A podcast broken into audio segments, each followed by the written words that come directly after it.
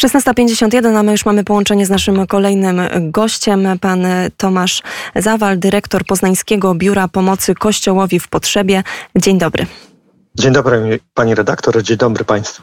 Bardzo nam miło, że jest pan gościem Radia Wnet. Już e, zapowiedziałam, że tematem naszej rozmowy będzie widmo e, głodu na świecie, a tak naprawdę sytuacja, z którą już e, musi zdarza, zderzać się wiele państw.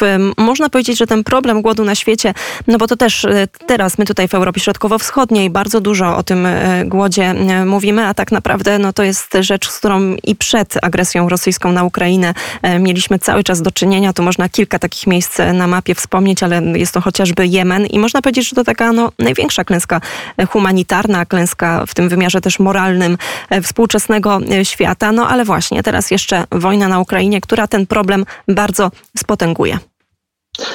Pani redaktor, takich punktów zapalnych na mapie świata moglibyśmy wskazać o wiele więcej, ale mm, jeśli mm, możemy oprzeć się na E, misjonarzach, z którymi współpracujemy, ponieważ jesteśmy stowarzyszeniem, które wspiera działalność pastoralną Kościoła, e, często zwracają się do nas misjonarze, misjonarze polscy i od e, dłuższego już czasu oczywiście reagujemy na trudną sytuację żywnościową związaną z mieszkańcami misji, z tym także ze zmianą klimatu, która w istotny sposób dotyka mm, możliwość zebrania jakichś konkretnych no, płodów rolnych, czy też y, możliwość hodowli zwierząt, y, także na potrzeby żywnościowe. To wszystko diametralnie się zmienia i pogarsza.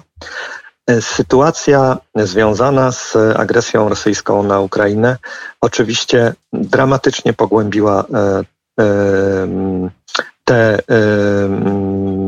tą sytuację. Mianowicie musimy mieć świadomość, że Ukraina i Rosja były jednym z największych e, producentów e, płodów rolnych, zwłaszcza zbóż i kukurydzy, oleju słonecznikowego, e, które Światowy Program Żywnościowy dystrybuował przez agendy swoje w krajach Afryki, w krajach Azji, Azji Południowo-Wschodniej czy w Ameryce Południowej. No właśnie, proszę powiedzieć, panie Tomaszu, czy możemy już e, teraz mówić i wymienić kilka takich konkretnych e, państw? Pewno myślimy o, państwach e, Afryki Północnej, ale takie konkretne miejsca, gdzie mhm. już teraz ta sytuacja jest mocno odczuwana? E, pani redaktor, w Afryce Północnej e, trzeba zwrócić uwagę na Egipt, e, ponad około 100 milionową, ze 100 milionową populacją, gdzie o 100% wzrosła regulowana cena chleba. To jest naprawdę bardzo duży skok w tym społeczeństwie, który może prowadzić do napięć.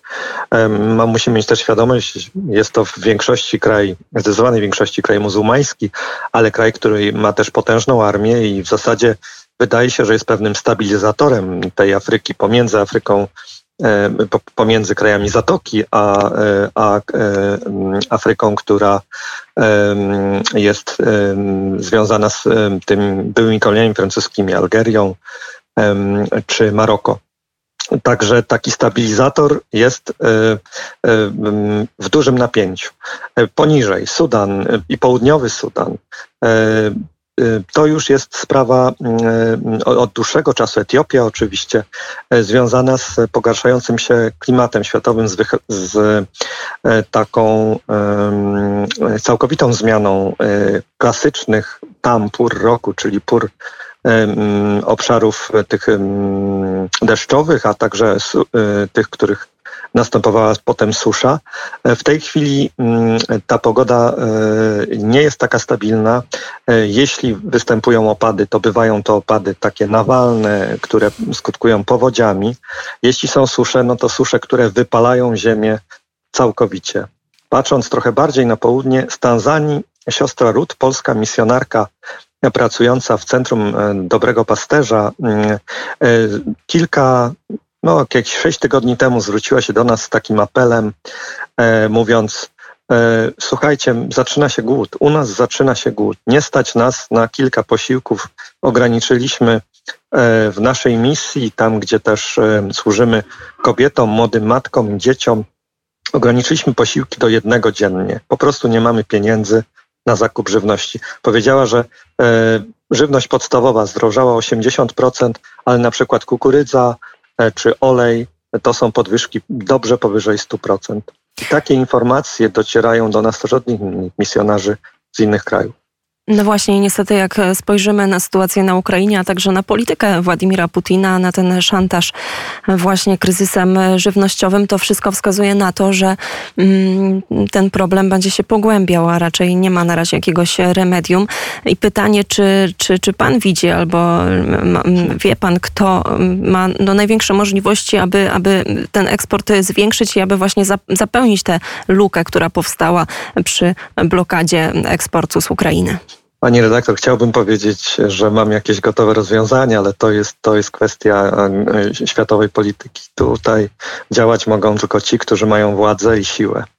E, natomiast co możemy zrobić my, jako zwykli obywatele, którzy są zatroskani? E, nam jeszcze nie zbywa. Owszem, inflacja się zwiększa, paliwo drożeje, inne rzeczy, ale, ale my ciągle mamy co jeść i ciągle żyjemy we względnie bezpiecznym środowisku. Natomiast jak można pomóc tym, których stać na jeden posiłek dziennie, a często nie. E, no, są oczywiście różnego rodzaju organizacje. Oczywiście możemy też próbować, e, e, na które, może, które możemy wesprzeć. Czy to naszymi jakimiś środkami finansowymi, czy, czy no na przykład w ramach organizacji kościelnej także modlitwą, jakąś formą postu, czegoś, taki genialny, genialny mm, program, który od wielu lat funkcjonuje w, na Wielki Post, to jest bodaj, że woreczek ryżu. E, mm, chodzi o to, żeby podczas Wielkiego Piątku przeżyć e, ze z takim 100-gramowym woreczkiem ryżu. To jest porcja, która w wielu krajach świata jest jedynym posiłkiem w ciągu dnia dla ludzi.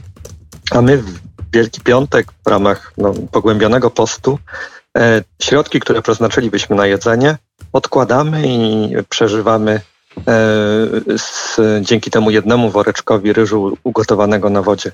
Proszę mi wierzyć, że to jest duże wyżyczenie. Wiele razy tu próbowałem. No, z sukcesem, ale, ale ta świadomość, jak niewiele potrzeba, a jednocześnie jak bardzo e, my mamy więcej niż inni, to wtedy przychodzi z bardzo dużą mocą.